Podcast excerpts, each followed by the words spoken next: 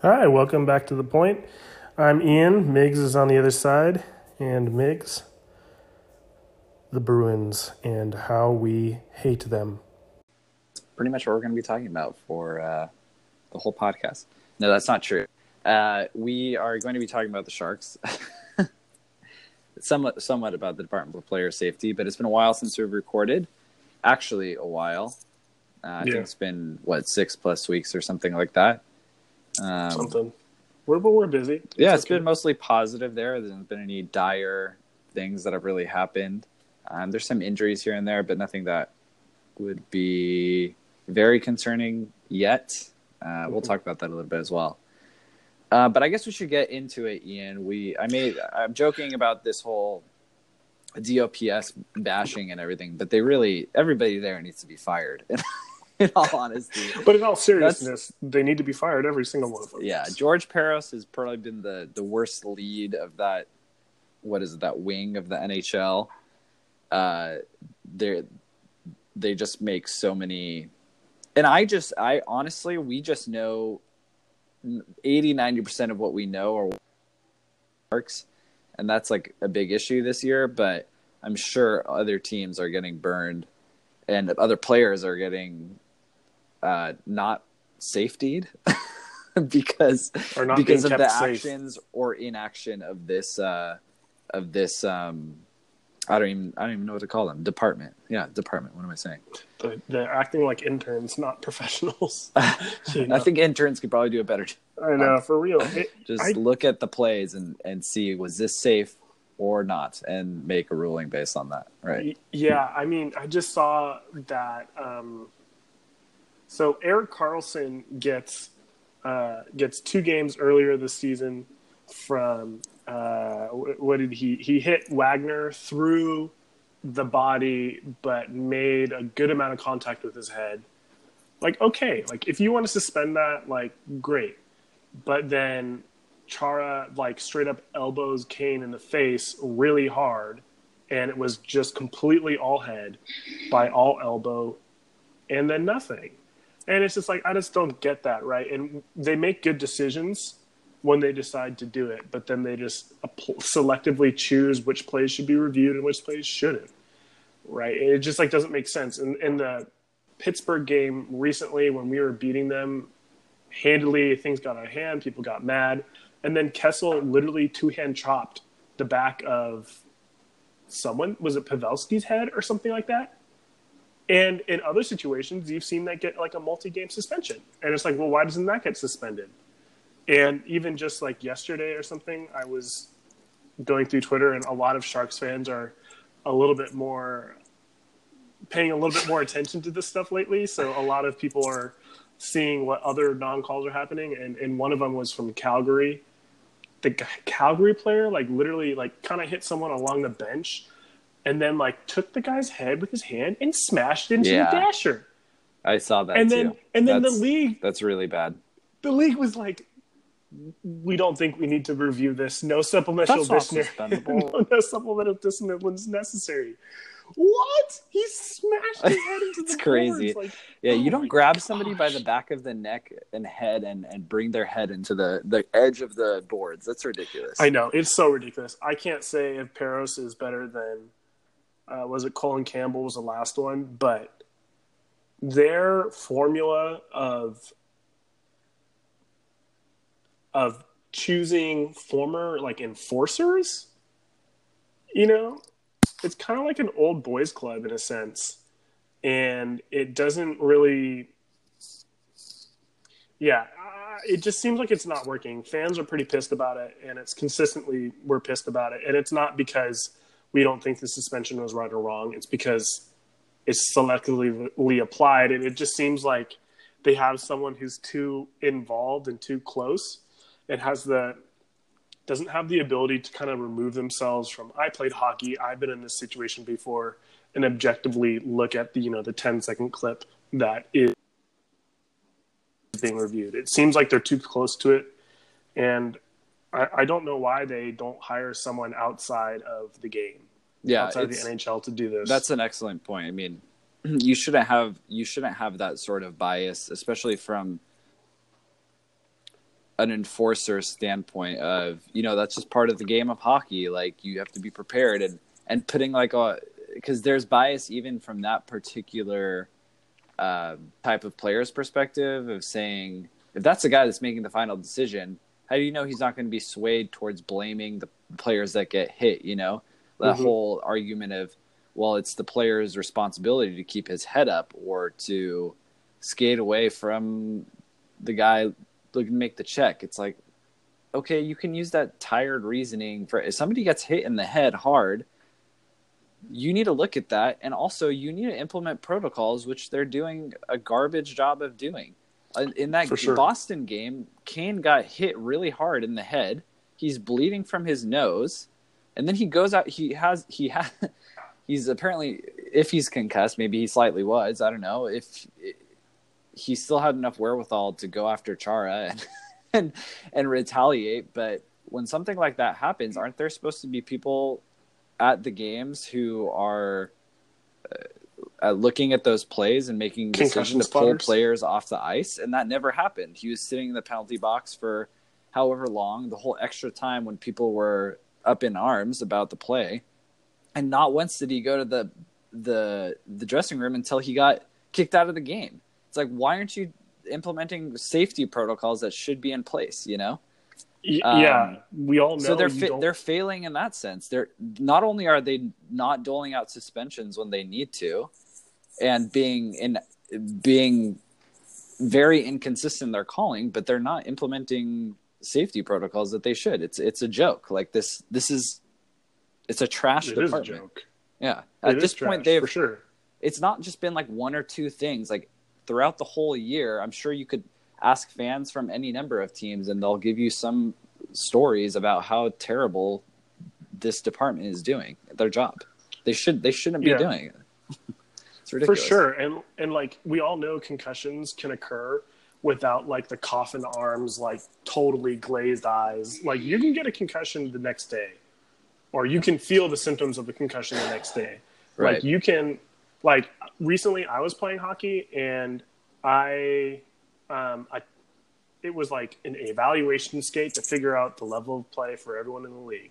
And some idiot, it's like a scrimmage, right? And then some idiot comes and like hits me hard enough in front of the net, and I wasn't like doing anything I shouldn't have been. I wasn't like screening the goalie and trying to like get in his eyes or something like that. I was literally just skating by the front of the net with the puck, and he hits me really high, really hard, and I fall back and smack my head on the rink, and I was like, ooh, that was kind of hard. So I kind of just laid there for a little bit, and then I took a couple of breaths. I was like, all right, okay, well, I'm going to go to the bench. And I got to the bench, and after a minute or two, I was like, oh, okay, I'm fine. And then 10 minutes later, scarily, the game was over, and I was in the locker room, and I was like, I don't remember finishing the game. Yeah. And I was like, okay, I need to go to urgent care. I went to urgent care. I was like, yeah, minor concussion, great. But in the 10 minutes, 15 minutes, like, I don't know how long it was because I don't remember. It's the same thing. Crazy. It's like, why can't Kane – like Kane is tougher than I am, yeah. So maybe he doesn't take the breather like that and goes and fights Chara, but it doesn't mean he's concussed. He misses the next game right after Boston. Mm-hmm. He doesn't play. Mm-hmm. And to your point again about bias entering, these are former NHL players that played for a certain team. Yeah. Like, I don't care how objective you are, like that's gonna enter into the conversation at some point, and the league could just remove themselves from that. Like the NFL has the same issue. The like hitting is a part of the game of football. Hitting is a part of the game of hockey. They're both fast sports. They're both partially contact driven, and they just committed they wrote it into the rules about with removing subjective analysis and just saying if you lead with the head, if you hit head, helmet on helmet contact, it's a penalty or a fine or whatever, or you're ejected or suspended mm-hmm. or whatever. They just made it automatic. Yeah. Why can't we do that? Well, and to that reasoning, you and I weren't really too up in arms when Carlson got suspended. I know a lot of people are using that mm-hmm. as a comparison. It's fine if you want to compare that because, yeah, there is inconsistency. Listen, I'm fine that Eric Carlson got suspended for maybe a couple games is too much totally. Because of the situation, a game. But I mean, it was I'm like fine two, with having, right? It's not that bad. Yeah, I mean, I'm fine with having him gone suspended because of that reasoning, the primary contact was with the head, but there are clear plays where there's primary contact to the head and they're not doing anything about. Like you said, that grabbing by the scruff of the neck and slamming somebody, how is that not like potentially like a criminal action too? Yeah, intent to injure. And speaking of which, Chara, do you remember how he, like, people were saying he was potentially gonna, who was it? Michael Camillari, or I don't know, maybe LaPierre. No. This is like when Montreal. I was first a fan, like in 2010, 2011. When he put the guy's head into the dasher. Yeah, when he was skating by. No, that was not LaPierre. It was Pacioretty. It was Was it Pacioretty? Yeah, it might have been Pacioretty. I always got Camillari and Pacioretty. It was a Canadian. Oh my gosh, dude! And he, remember how they were saying? I thought I heard that they were thinking about pressing like criminal charges for what he did, because it was just so blatantly unsafe. Yeah. And he just gets away with this. That's ridiculous. Pretty much, if you're a Boston fan, stop listening, because we don't like you right now, and you're probably going to disagree with this, and you're just wrong. So. I mean, their whole reasoning for why they saw it, and they saw it was an elbow, and they're like, 2 minutes. It's like, you saw it was an elbow, so you called it, but you didn't call a major elbowing because it was straight to the face. Like, what is that? You saw it, and you're like, he got hit in the head, he got knocked down, and it was definitely right in the head. It was just 2 minutes. Like, they're not in control of, like, suspensions and stuff. Like, Department of Player Safety has to do that.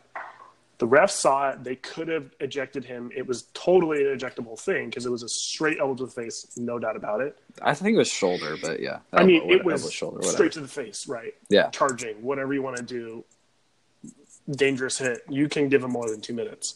But then the NHL, the Department of Player Safety, their justification for not doing it was there was no way that Chara could have hit Kane without making the head the primary point of contact. It's like, then just don't hit him. They weren't like coming across each other full speed or going across the rink and then a change at the last second. It's like they were stopped, going decently slow enough, and then decided to come in against each other again because the puck was in the corner. They came by, made some contact, circled back, and did the same thing again, right? Mm-hmm.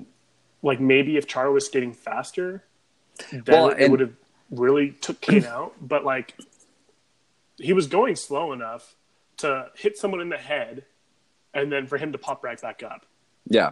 Right, so you did make head contact, but it wasn't, like, strong. We're lucky that Kane didn't get, like, clobbered, you know, was fogging his mask after being out for a second or two or something like that. Yeah. I mean, by that as soon as I hear that reasoning that there's nothing you can do to avoid it, it's like, what, because he's 6'9", so you put the onus on other players because he's a tall giant that he shouldn't be responsible for how he moves his body because he's taller than everybody else? That's ridiculous. It's on him to squat his butt down and hit through the shoulder. Not just throw his hit wherever his shoulder goes, on whatever shoulder is. That's freaking on Chara to get his butt down towards the ice and hit in the shoulder or the chest. That's ridiculous. Yeah. He should be suspended, and he probably should have been suspended multiple times in his career. He probably shouldn't have been playing. I hope this is his last season. Come on, this is ridiculous. We're bad. It might be his last season because he's over 40. Good riddance, and hopefully Marchand somehow ends his career early too. Like, he's a ridiculous player too. Gosh, I don't like the Bruins right now. And we have a game. So the whole thing is, like, on the opposite end of the spectrum, you see Johnny Gaudreau get drawing hooking and slashing calls way more than any other player at a different rate. And it's very clear that those calls are called differently for his benefit. Like, the Sharks, like, you look at that team and you think, who's another one of their really good players? Like, Sean Monahan. Mm-hmm. Like, not as fast as Johnny Gaudreau, but, like, right up there. Like, super high skill. Or even, like, who's another player? I can't think of one. But, like, the Jets team. Like, we can defend them, and we defend them the same way. The players aren't changing how they do it just to go against one player, right? Maybe they're going a little bit closer or something like that, but they're not saying, we're not going to slash this player, or we're going to actually slash this player because we have to. Mm-hmm. But then Johnny Gaudreau gets all the slashing calls, and then he's pretty short. So maybe his hands are lower or something like that. But then Chara is super tall, so he's like, well, he can't avoid his size, so I'm just going to hit everyone in the head. And then you have players like Marchand, who clearly don't really care about other people's safety and have been repeatedly suspended for long times, and Tom Wilson and stuff like that. It's like, if you really cared about player safety, you wouldn't just have one aberration of, you know, Rafi Torres getting 40 games. Yeah, is Rafi Torres any worse than Brad Marchand? Like, honestly, I don't know this, but if you were to look back, has Marchand had more incidents reviewed or less, or kind of in the same ballpark? He's favored because he's a higher caliber player. Absolutely. For sure. They're totally not going to suspend him for 20 plus games because of the because of how skilled he is. Yeah. And then is that fair? Is that right? No, but because the target of the attempt could be anyone. Yeah. It could be a scrub, or it could be Crosby. It could be average player. It could be a second line player. It doesn't matter. But then even just the whole thing, the whole game, kind of, they were letting stuff go. And the entire NHL watched the previous game with the Sharks in Boston, in San Jose. And the Sharks literally lost the game because of the refs. Their chances of winning were removed because of two mistakes by the refs. Yes, Chara again cross-checked Pavelski in the face with his stick blatantly. They didn't call it. They failed to fix the net, one in the ice after the puck had been away for a very long time, which they do all the time. But for some reason in overtime, they decided not to. And then as soon as Kane gets a breakaway, they call it dead. Kane had the puck way before that. Like, they could have called it as soon as he touched it. Yeah, it went all the way down to the Sharks' end. Yeah, and then they call it as soon as he gets the red line. It's like, what? Yeah. And then even before that, the goal that was the high touch going down, they're like, oh, well, we couldn't review it because he touched it before it reached the ground. It's like, it ended in a goal. Yeah, why can't you review it? Look at the rule book, because on any account, this should not have counted. Yeah, and everyone said they were wrong, right? Yeah. And the NHL told the team that they made a mistake because, A, everyone called them out on it. And by the rules, they were wrong, because if it was a high touch, the play was dead. The second touch wouldn't have counted. It doesn't matter if he got it on his stick before he did it. And then everyone, DeBoer was like, well, I expect a call from the NHL tomorrow. And then they called him, and then there was no reports of that. So they said they got it wrong, right? Because there wouldn't be a leak about them saying, oh, we got it wrong, we're sorry. The NHL would be up in arms about that. All Twitter media, whatever, would be going crazy about that, right? Well, why did you do this for us? Why didn't you do it for that? And then they can't call out the team and say the officials were wrong, because then they're complaining. They're going to get fined. But if there was an official explanation about why it wasn't a goal, and it wasn't simply we were wrong, it would have been shared. But it wasn't. Yeah. So, and there wasn't anything you do. So, absolutely. For sure. Absolutely. And then last season, they had the backup, Khudobin, purposely knock off the net when they were being shellacked with 2 or 3 minutes to go. I think the more you talked about this, I remember this. It was very frustrating. So frustrating. Pretty much the Boston franchise is nepotism. If the NHL was their father and they're one of the oldest children. For sure. But the Rangers aren't really good right now, so it doesn't really matter what happens. We're not in their division, so we don't really know if they get the benefit of call. But, the Maple Leafs, who knows? 100%. Yeah, exactly. Probably. It's just stuff like this. It's their original six. Boston right now probably is the best original six franchise. Boston, Maple Leafs, Chicago. Boston, Maple Leafs are about the same. Detroit Rangers, is bad. Detroit. Yeah. Maybe we're leaving one off, but basically they're kind of the best right now. And then also all Patriots fans, too. That just makes everything worse, right? And Red Sox fans. Oh, gosh. Nobody, to be honest, probably nobody likes Boston as a sports city as far as the rest of America goes right now. Anyways, we already have to deal with Vegas with all this stuff. I don't want to have to deal with another team. Well, which leads us to what? Everything you're saying leads us to think what, Ian? What are the key two words? Conspiracy is true. Yes. No, theory. Very, conspiracy fact. Sounds very sketchy, this whole deal. Yeah. Collusion revealed. Those two games were the most upset I think I've been this year. Yeah. Against a Sharks opponent. How could you let that happen? After seeing the first game, you knew everyone was going to be looking at it. I believe one or both of them were nationally broadcast or partially nationally broadcast. It's everyone was going to be watching that game, and then you royally screwed it up. Yeah, and prior to the whole Chara hit on Kane, there was a cross-check to the face when we were entering the zone, which was just like a player not moving, and he just, oh, I'm going to stop you by lifting my stick, both hands, into your face. And it was Chara. That could have also been like a big penalty as well, which was not called. And it wasn't the same thing. Wasn't called the other game. Yeah. A Chara again. All three times. I don't understand how Chara gets in a fight with Pavelski and he's like clearly like manhandling him, Pavelski, and he doesn't get the extra penalty. No, against Pavelski in the first game. Oh, okay. Oh gosh, man, I really don't like the Maple Leafs, but I hope they like kill the Bruins in the first round, like embarrassing sweep status. But then I hope they lose in the second.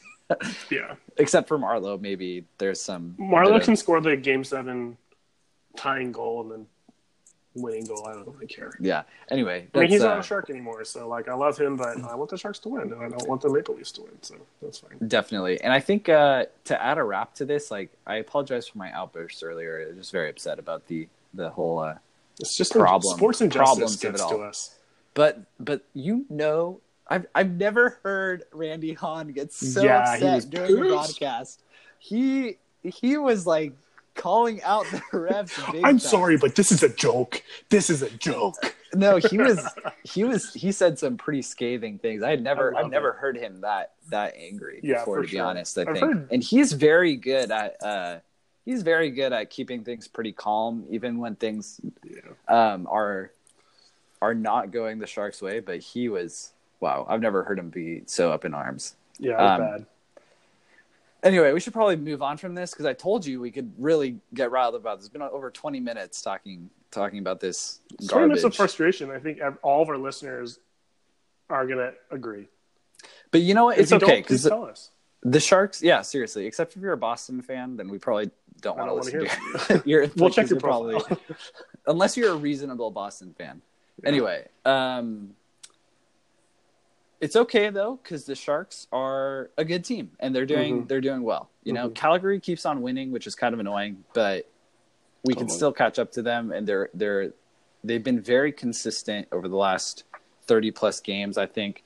Remember how we're talking about at the beginning of the season, that first third or quarter of the season, we were really, I mean, maybe not super concerned because we knew they had the skeleton of a good team. But we were concerned about their consistency, their defensive lapses and everything, not getting things going. But, I mean, I would say in the last quarter or third of the season, they've really been a fairly consistent team. You know, they've had losses here and there. That happens. But their true makeup and the team that they can be has become evident. They play really well against top competition. They're not – they have bad games here and there, but they're not – just dropping games to bad teams, I would say. They can score like whenever they want. Arguably as one of the best teams in the league. Maybe not as good as Tampa, but they're up there. We have, I think, 11 players that have 10-plus goals now. Yeah, and I mean, Nyquist. Five or six-plus with 20, so. Yeah, I mean, we just added Nyquist. We'll probably get to that later, but again, he's like – I checked about, 40 points? Players with 40 points on the team. And we have 9 players. 1, 2, 3, 4, 5, 6, 7, 8. Yeah, because Nyquist counts. We have 9 players with 40-plus points on the year. Yeah. And that's at least 2 more than any other team in the NHL. In some majority of the cases, 3. So that's amazing. We are super deep.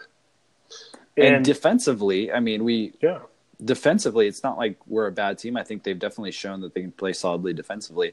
Mark Edward Vlasic, since he's been back, I think he's been a little bit better. Since I think Braun has been having a great season. Dylan is like, I would put him on a top. He could play on a top unit, honestly, if he's playing with the right partner. Yeah. And then Heed's been doing really good, filling in for Carlson when he's been injured. Burns for Norris. Right? I mean, if he doesn't win the Norris, it's a robbery. Yeah. If it somehow goes to Giordano, it's not okay. Giordano is too far behind him in point. He's like 10 points behind him. Well, I asked the question, like, is he that much better defensively than Brent Burns? Because I think Brent Burns is having a good defensive season, year. Yeah. And he's leading the NHL in D-man scoring by like a long shot. So where is the gap in his play? I don't see a gap in his play this year. Is it 10 points? No. Yeah. I mean, who else did I forget? Shimek is solid. Dude, yeah. And I mean, this will transition us into Eric Carlson's injury, but what wisdom by Pierre DeBoer and Doug Wilson to keep 8 defensemen all year. Yeah. Right? Like, are they psychic? Like, what's going on? How did they know that we would have injury troubles on our D? And then Tim Heed is like Eric Carlson miniature light version.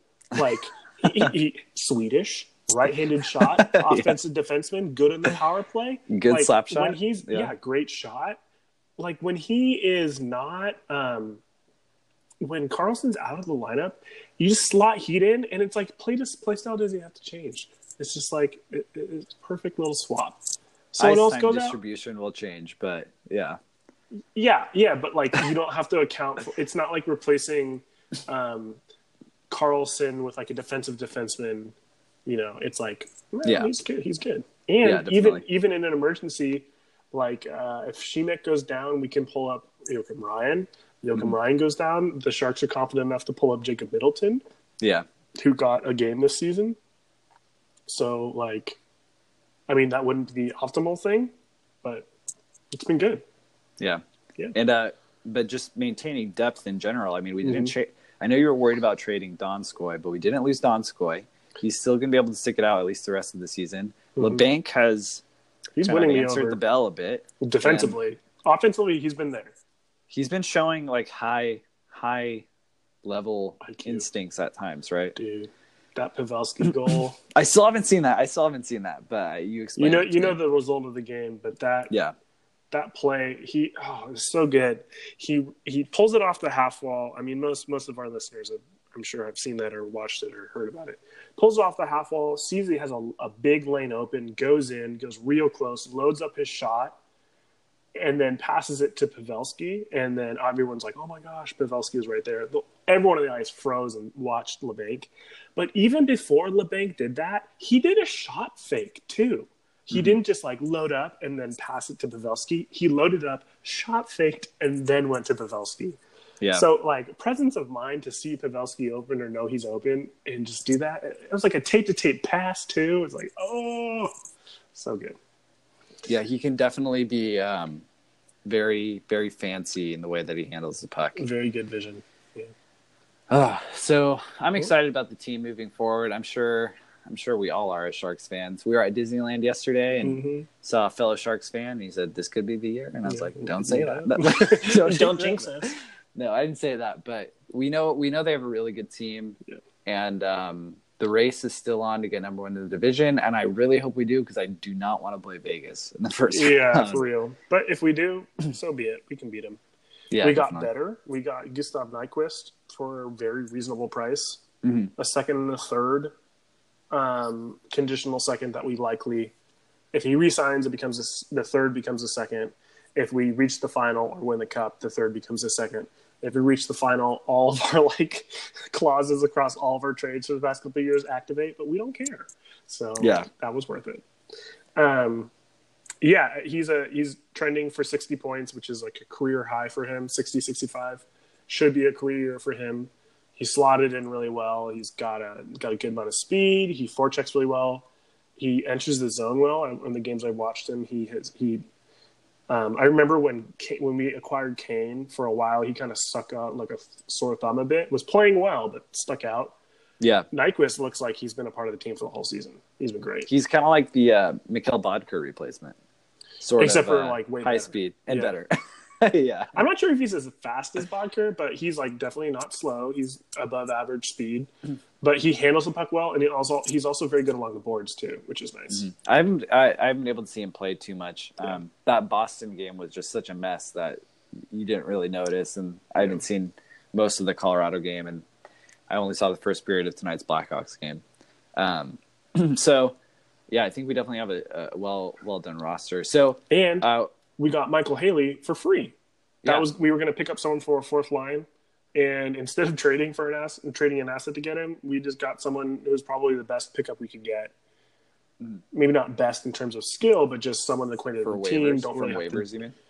From waivers, yeah. We didn't have to acquire someone through a trade. And we probably could have traded for someone better than Haley because he's not very good. But he knows the team and he knows their system well enough. So that'll probably help him integrate faster. It was a morale boost.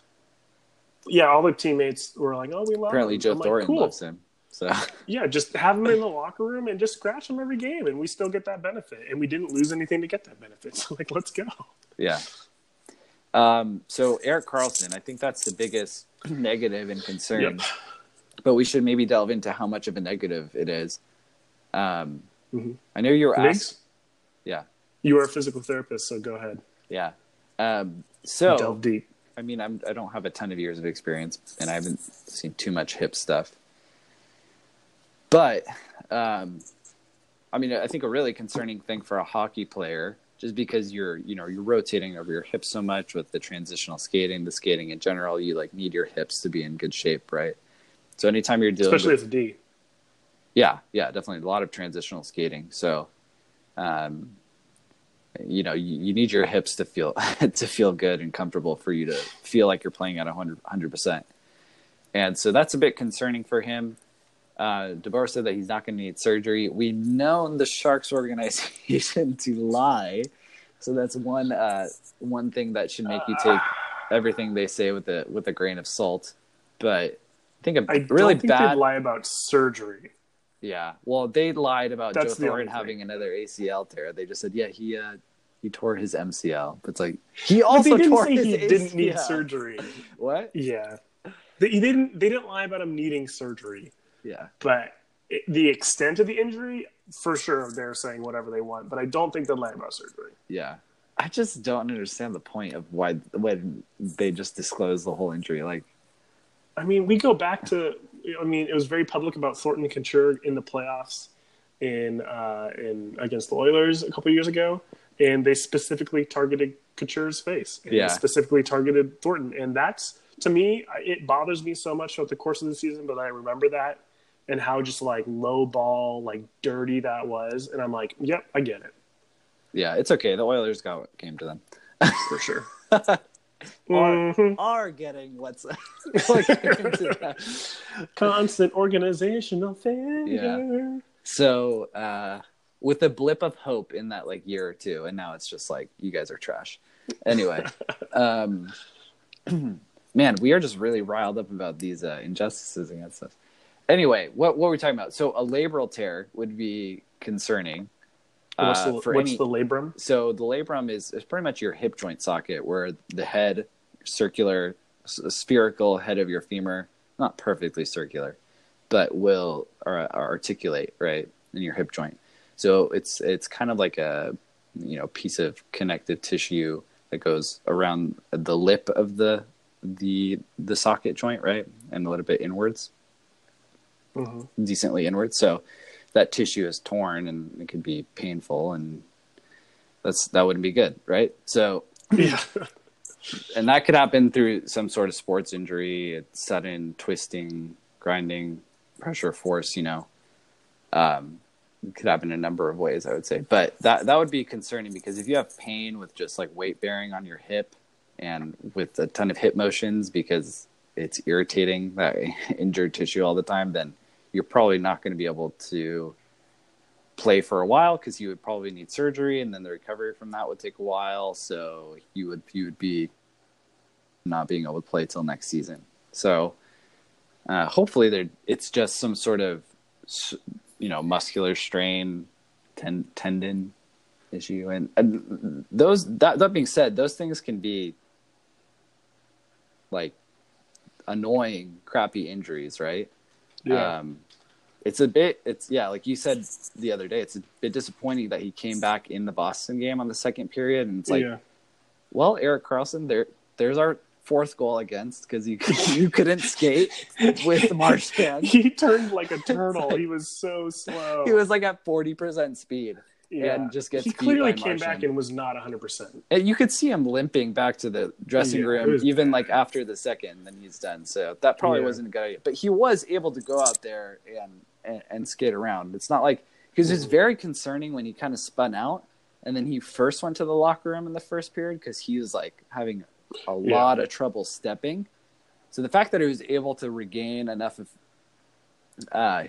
his comfort to go back and play in the second was encouraging. So yeah, I don't know if he came back too early before, or it was just a completely separate injury or re-aggravation. I mean, we'll find out at the end of the season, maybe. Or maybe not. We'll hope we will. I mean, I'd be curious, but hopefully he'll be able to come back in a few games time. They've been able to play well without him, but we really want him during the playoffs, right? If we don't have Eric Carlson during the playoffs, like we're a good team, but like Eric Carlson makes us, and Eric Carlson wanting to win in the playoffs, like who knows how that's gonna like step him up to, you know, passes from the goal line to a breakaway, right? Give me some more Mike Hoffman passes, stuff like that. So I'm not overly concerned right now. Depending on how long this stretches out, we'll see how it goes. I'm not too worried. Yeah. Well, hopefully, viewers, listeners, you will have a little more context. Thank you, Migs, for applying your physical therapy knowledge. Well, I just hope it's not a labral tear in summary. Yeah, and which is probably not, but yeah, it sounds like that would take like a big kind of sudden force, like an impact or something, to cause that. Yeah, probably some sort of shearing force. So it's like hard pressure through your ball and socket joint with like some sort of rotation. But I feel like we probably would be able to see at one point like when he got injured by going back on the tape. Mm-hmm. I think it could be a little bit more obvious. Mm-hmm. Well, we can be glad that it's not Thornton again. So yeah, and Thornton has been speeding up. He's looking good. Yeah, he has been good. He's definitely been faster. He's been more. I mean, he had a hat trick the other day, and he definitely looks more energized and into it, and like ready to go, and has more ability to play, which is great to see. Yeah, it's sad. I think reading the tea leaves, DeBoer said that it was up to Carlson whether or not he was going to come back or not. And, I mean, clearly he wasn't 100%, and the Sharks, I assume, knew that. And they said, we think you maybe are good enough to go. It's up to you. And he said, okay, I want to go, instead of Sharks saying, like, you're good to go. You can play. I'm playing you. Seems like they left the choice to him if he wanted to play or not, and then he did that, which to me maybe feels a little bit better to him. It shows that he really, really wants to play for this team, which is good. If he was in his mind, you know, going to like be like, one and done, I'm out of San Jose, I feel like he probably just would have rested, because then that would have helped him be more healthy for his UFA time. So it's after March 1st. Yeah, that's for sure super conspiracy, not factual at all. But that's deep into how I feel. It's also eligible to sign an 8-year contract now, so hopefully that can come soon. Because they were waiting until March 1st because of some reason that like Elliot Friedman knows and Cap Friendly know. But for some reason they had to wait until this long in order to sign a contract, because of if they did it earlier, they could only get 7 years instead of 8 or something like that. Mm. So, yeah, I knew about that. Yeah. Also, Burns only at $8 million. Yeah. Drew Doughty, he's at 11. Mm-hmm. And who would we rather have on our team? Burns. Yeah. And $3 million in cap space additional versus basically an equivalent in Burns of recent better, because he's been getting a Norris and scoring more points.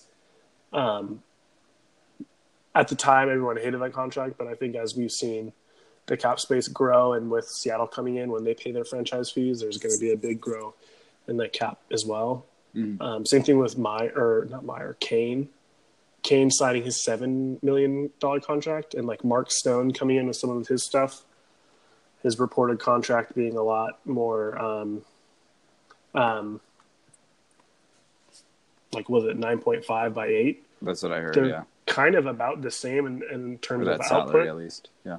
So I'd for sure want $2.5 million less for Kane. Right. Even if Stone is a better player, I mean, I'd rather Kane make 7 instead of, 9.5 or whatever. Mm-hmm. So, I mean, cap-wise, I think I'm glad the Sharks signed some of their core players early into this recent trend of really getting a lot more money for your players. So that's pretty sweet. I think we kind of timed that very well, even by happenstance or maybe it was planned, who knows, but that's been great. Mm-hmm. So we're in the home stretch now. We've got about 17 more games until the end of the season, and they're pretty much all at home except for like 2 or 3, something like that. So Sharks played really good at home. They have been, yeah. And that'll be encouraging if we get home ice. Yeah. It's a good thing that Calgary didn't really add anyone at the trade deadline. They pretty much did nothing.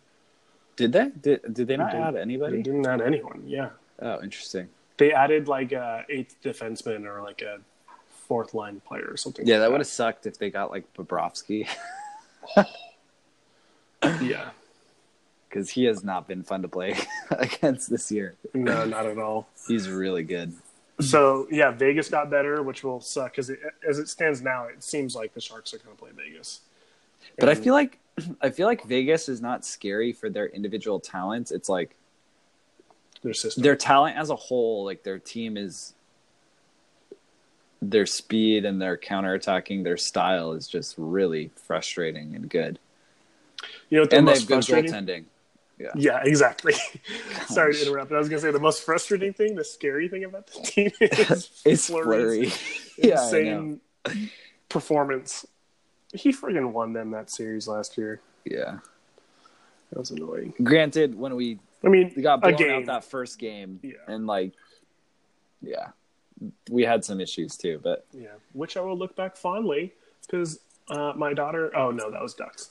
My daughter was born on the Ducks series. Oh, it was. She was, yeah, that's right. Yeah. She's coming up on a year old. Oh, my gosh. She's so cute. Yeah. So, hopefully the Sharks reverse the trend of the ending the season. Like, maybe you can shine some more light on that. Past couple of seasons. What is your question? Your prompt for me? When it's been about this point in the season, the Sharks have looked pretty settled. And then previously, I think 2 seasons in a row, or at least 2 seasons ago, they just dropped a ton of points and then slid to losing home ice or something like that. Well, yeah, against the Oilers. Oh man, 2 seasons ago was like really bad. Mm-hmm. They were like limping into the playoffs, I think. But they were literally limping into the playoffs with Thornton on a torn everything in his knee, and then Couture with like half a face, and then. Last year, we had a really good run when we got Kane, and I think we really were dipping down. I remember particularly when we dropped the game to Minnesota. Oh, losing to Minnesota is so frustrating. Gosh, it's like the most average team in the NHL. I know, it's just I remember losing a game to Minnesota at the beginning of April, before the playoffs, and it's just not encouraging. But then they did really well in the first round, and the second round was frustrating, but exciting or whatever. So yeah. I mean, we could have, if we had scored more on Fleury, we could have been going the other way. So, I mean, we'll see what we have, 18, 17 games left, something like that. Mm-hmm. Thereabouts. About a month left in the season, a little bit more. So, I'm optimistic. We just gotta hope that no major injuries happen. Exactly.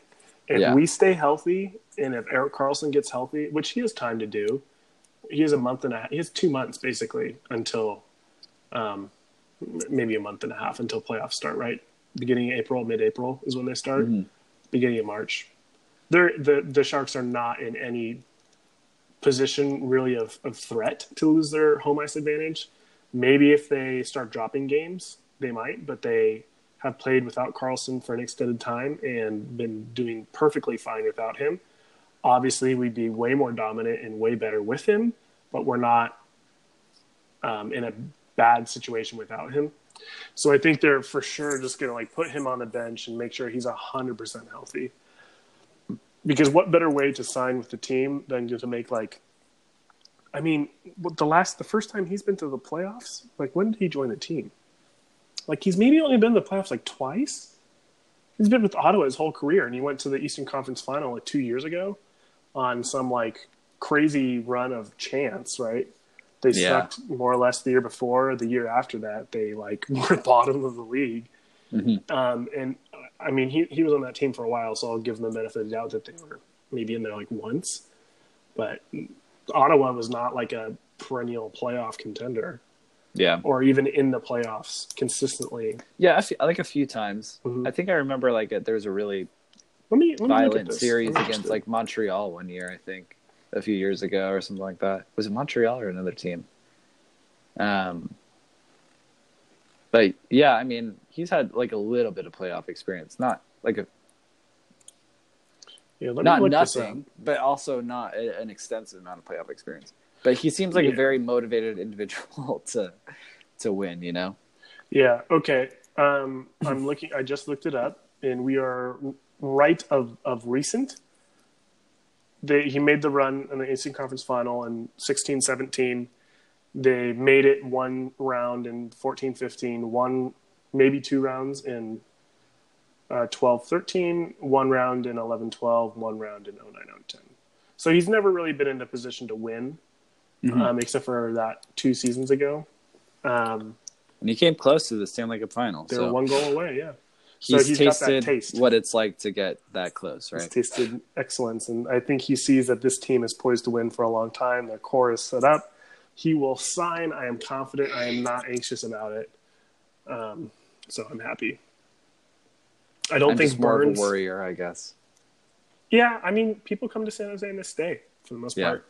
I don't think Burns is a player to really be mad about he's going to make more money than me or not, you know? Because Carlson is not going to sign for 8 by 8, right?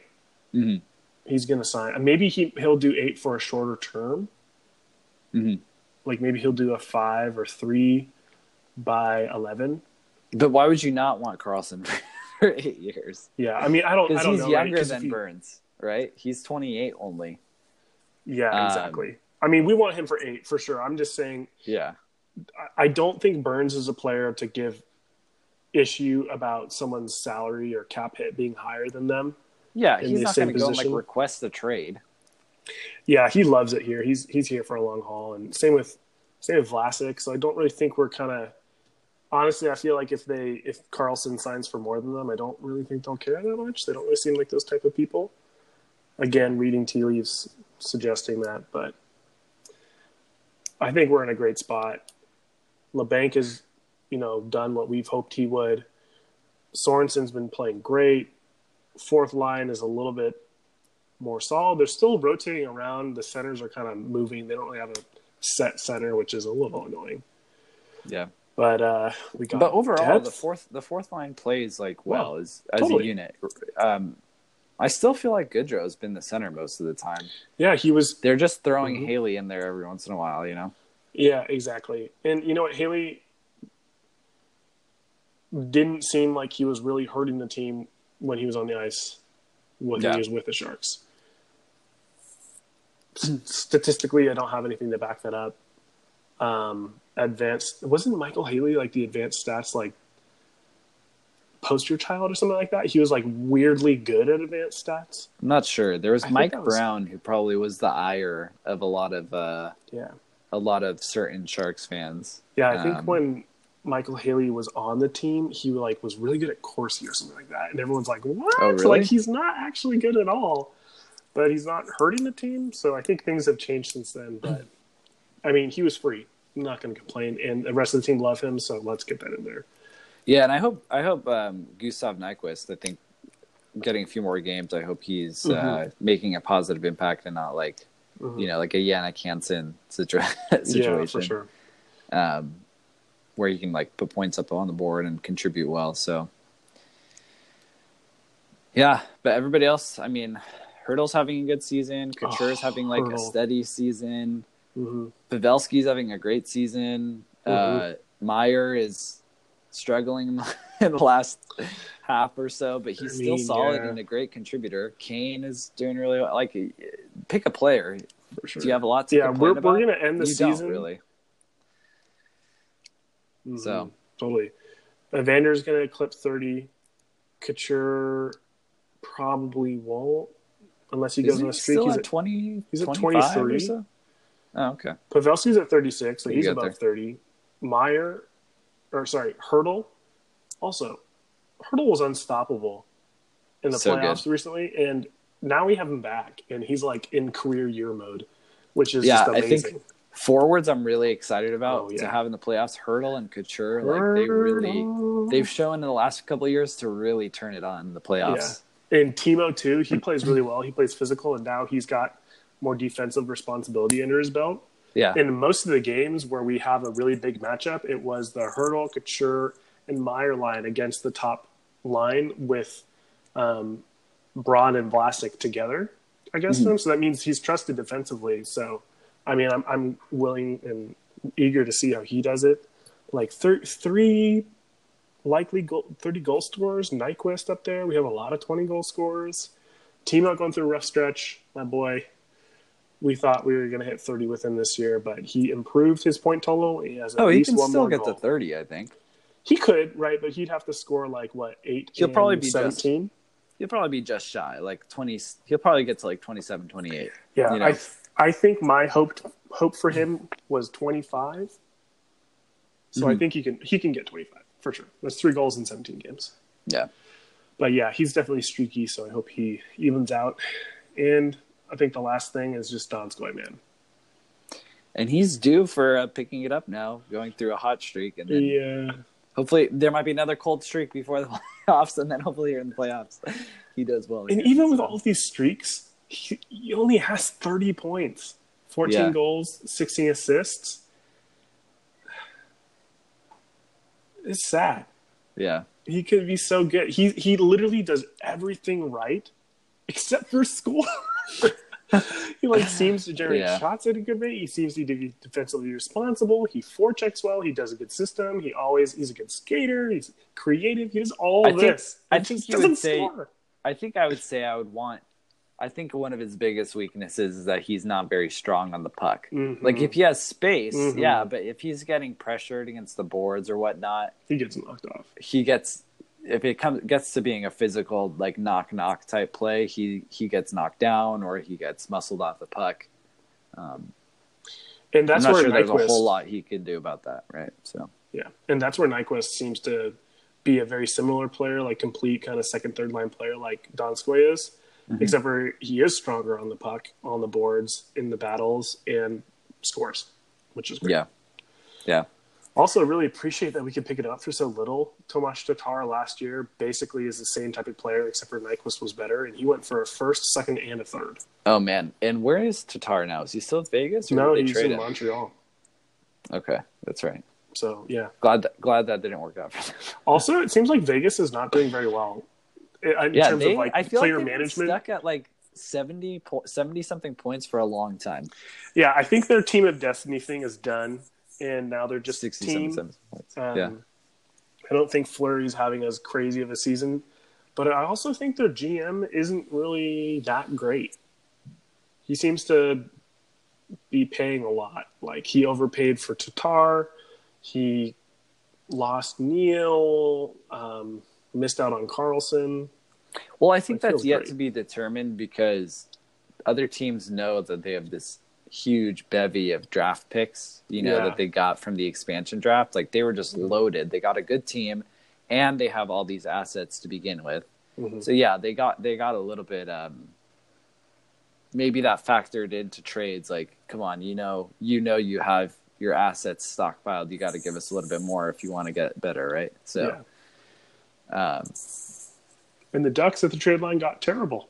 They're already bad, and then they got rid of. I heard that the Kings have lost 10 straight, or they lost 10 straight until last night, which is just like, oh wow, that's great. Great karma for winning 3 cups and over the years. I mean, okay, I shouldn't be reveling in the other team's losses, but it's You don't have to lie. They have their time. We just don't like them. The natural, cyclical cycle of success and then failure, It's naturally time for them to fail. I feel like we pride ourselves in the Sharks being persistently good. Yeah. Perennially good, but we've never won the Cup. We've never won the Cup, but also a lot of teams have never won the Cup. Yeah. But a lot of teams are just managed really poorly. Yeah. The Flyers still can't get a goalie. They have the NHL record for the number of goalies started in a season, and it's 9. It's 8 or 9 or something crazy like that. They keep on going up. They know all they need is a goalie, and they needed just a goalie for a long time. And they've gone through being good to being average to now being a rebuilding team, all still needing a goalie. And then the Senators, just a trash dump of a player. Their second highest paid player is someone with retained salary. Yeah. Which is just a joke. Right. Yeah, after trading Stone. But yeah, that organization is really, really struggling now. Yeah, I retweeted someone's 75 bullet point tweet thread of misery about crazy. What has gone wrong in the past year and a half. Just shock and horror about how a team can be managed so poorly, driven by the owner. And it just makes me super happy that the Sharks are not like that. Yeah. So I'm happy with the Sharks. I'm excited. I'm excited with what's going to happen. We'll see. Yeah. Okay. All right. Well, thanks for sticking around with us. This was longer. We had fun, and my wife just got home, so that's the cue to end the podcast. Anyway, it's been fun, and I guess, man, I have a new job now, so our recording times are a little bit more limited. But we'll get back together in the next couple weeks, probably before the playoffs. Before the playoffs, or during or after the first round. I think we generally record after a round instead of before a round, and then during the rounds. Mm-hmm. I think we kind of felt that did it a little bit natural. You have more to talk about instead of just one game. Yeah, and there's too much stress during the series. Yeah, well, there's gonna be, maybe we'll record one more time because that's 17 games. Yeah. I think so. I think that'd be good. Yeah. But anyway, mm-hmm. If you want to follow us on Twitter, you can follow me at dmigs22. Follow me at Ian Said So, and our podcast Twitter account is _back to the point. Yeah. It was good having this chat, and we'll catch you guys next time on Back to the Point. Go Sharks! Go Sharks!